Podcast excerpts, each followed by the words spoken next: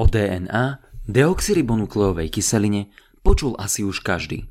Pre niekoho je len ďalšou nudnou témou, ktorú musel pretrpieť na hodinách biológie na základnej škole, pre niekoho iného predstavuje predmet celoživotného bádania.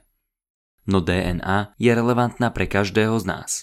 Dotýka sa nás priam bytostne, keďže bez genetickej informácie uloženej v nej by sme tu neboli. V tomto podcaste O DNA počúvate často. A tak si v nasledujúcich častiach povieme jej príbeh od doby pred jej objavom až po to, čo DNA čaká v budúcnosti. Počúvate pravidelnú dávku, vzdelávací podcast pre zvedochtivých, ktorý vám prinášame v spolupráci so SME. Ja som Miro Gašpárek a v mojich dávkach sa venujem technológiám. Podporiť nás môžete cez Patreon alebo priamo na náš účet. Všetko info nájdete na pravidelnadavka.sk. Veľká vďaka, vážime si.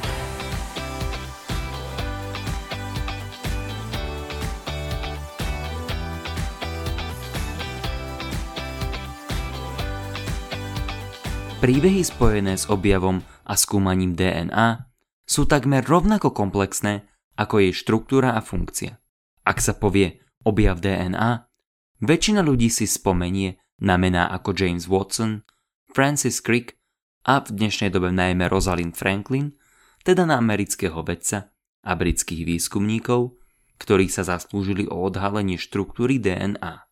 Ale príbeh molekuly, ktoré štruktúra a funkcia ovplyvňujú množstvo našich vlastností, od našej náchylnosti na rakovinu hrubého čreva až po naše povahové črty, je oveľa zaujímavejší a začína dlho pred Franklin a jej kolegami.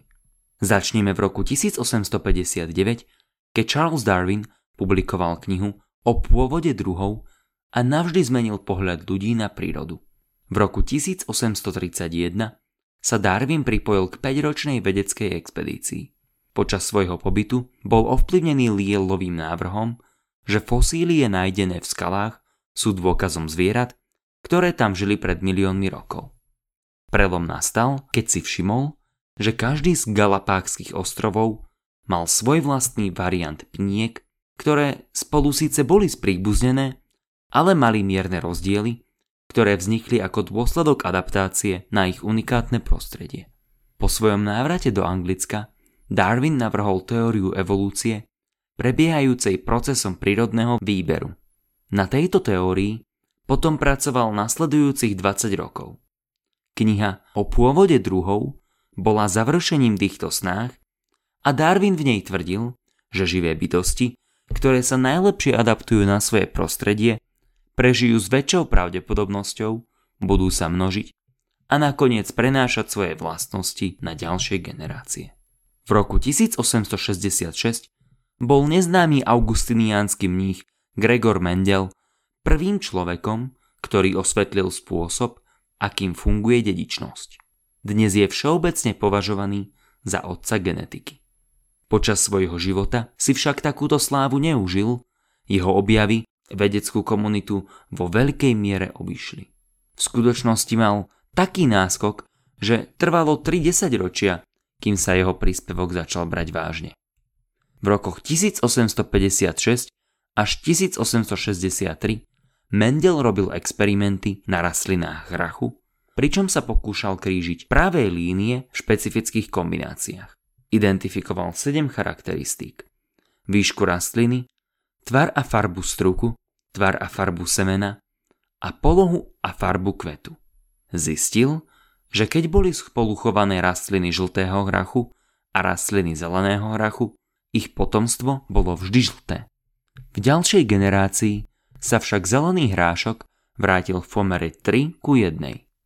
Mendel vytvoril výrazy recesívny a dominantný vo vzťahu k vlastnostiam hrachu, aby vysvetlil tento jav.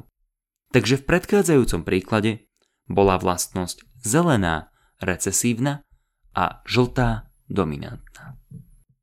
V publikácii z roku 1866 Mendel opísal pôsobenie neviditeľných faktorov pri výskyte viditeľných znakov predvídateľným spôsobom.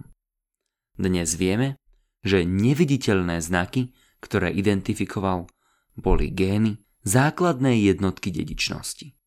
V roku 1869 švajčiarsky lekár a biolog Friedrich Maischer prvýkrát identifikoval to, čo nazval nukleínom v jadrách ľudských bielých krviniek. Dnes nukleín poznáme pod pojmom DNA. Maischerov pôvodný plán spočíval v izolácii a charakterizácii bielkovinových zložiek bielých krviniek. A ako správny švajčiarsky mačo nejednal v rukavičkách. Zariadil, aby mu miestna chirurgická klinika poslala obvezy nasýtené hnisom, ktoré plánoval vypláchnuť pred tým, ako prefiltroval biele krvinky a extrahoval rôzne proteíny. Počas procesu však narazil na látku, ktorá mala na rozdiel od hľadaných proteínov neobvyklé chemické vlastnosti.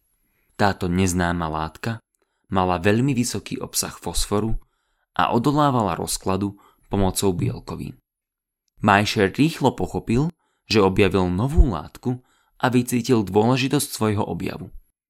Napriek tomu trvalo viac ako 50 rokov, kým širšia vedecká komunita ocenila jeho prácu.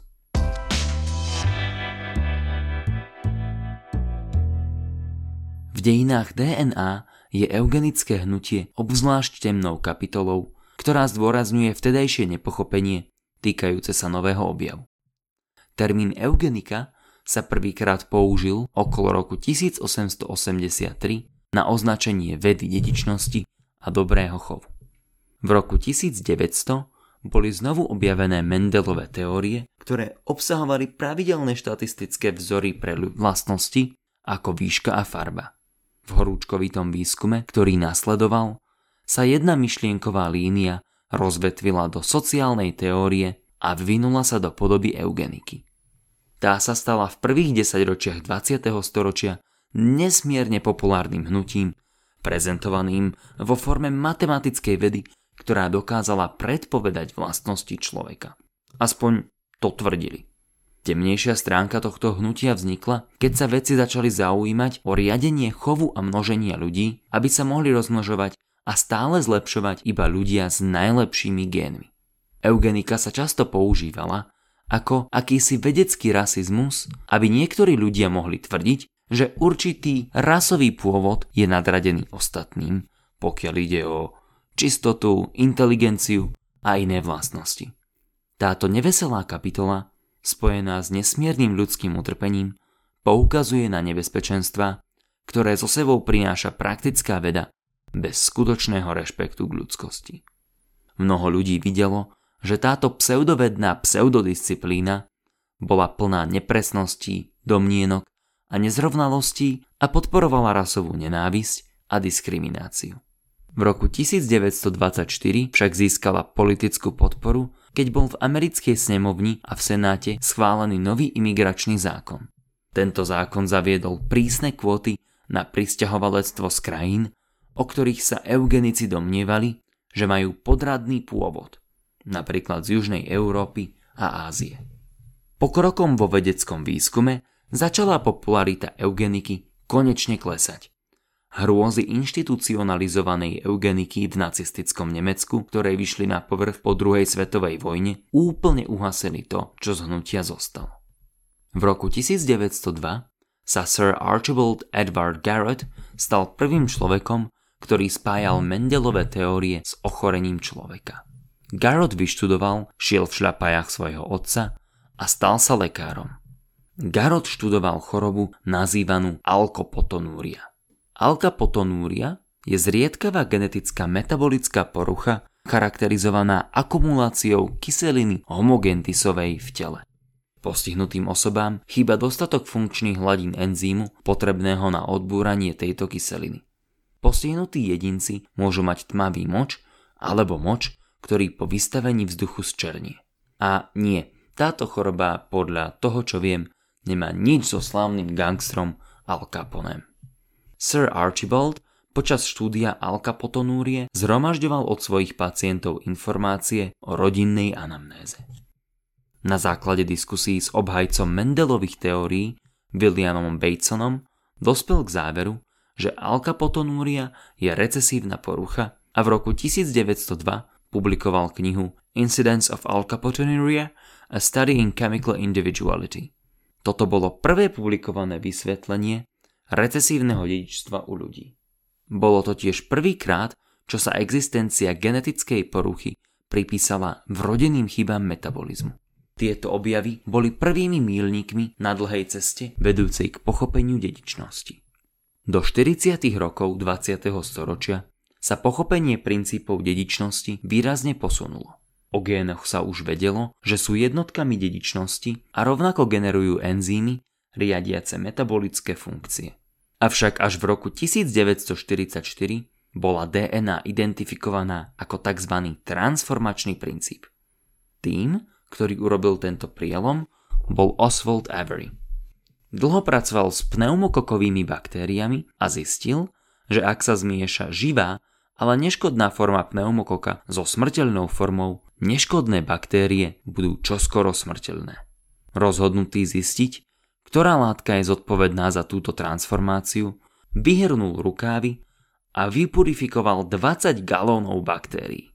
Čo skoro zistil, že látka zodpovedná za túto premenu baktérií je nukleová kyselina.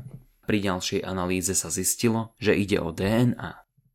V roku 1944 Avery a jeho kolegovia publikovali príspevok v časopise Journal of Experimental Medicine, v ktorom načrtli podstatu DNA ako transformačného princípu.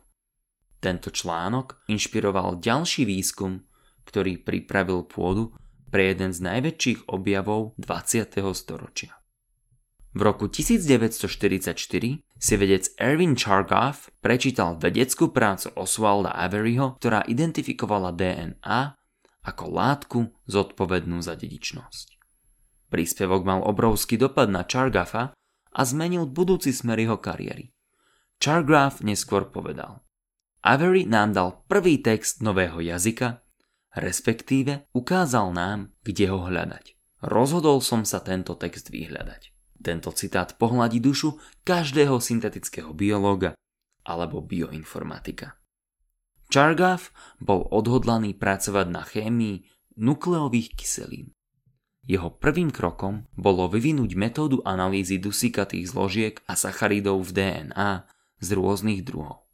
Následne napísal dva články v časopise Journal of Biological Chemistry, ktorých podrobne uviedol kompletnú kvalitatívnu analýzu vzoriek DNA.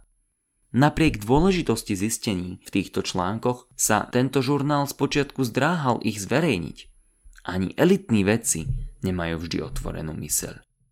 Chargaff pokračoval v zdokonaľovaní svojich výskumných metód a nakoniec bol schopný rýchlo analyzovať DNA množstva rôznych živočíšnych druhov. V roku 1950 zhrnul svoje dve hlavné zistenia týkajúce sa chémie nukleových kyselín. Poprvé, že v akejkoľvek dvojvláknovej DNA sa počet guanínových jednotiek rovná počtu cytozínových jednotiek a počet adenínových jednotiek sa rovná počtu tymínových jednotiek. Po druhé, Zloženie DNA sa u jednotlivých druhov líši. Tieto objavy sú dnes známe ako Chargaffové pravidlá.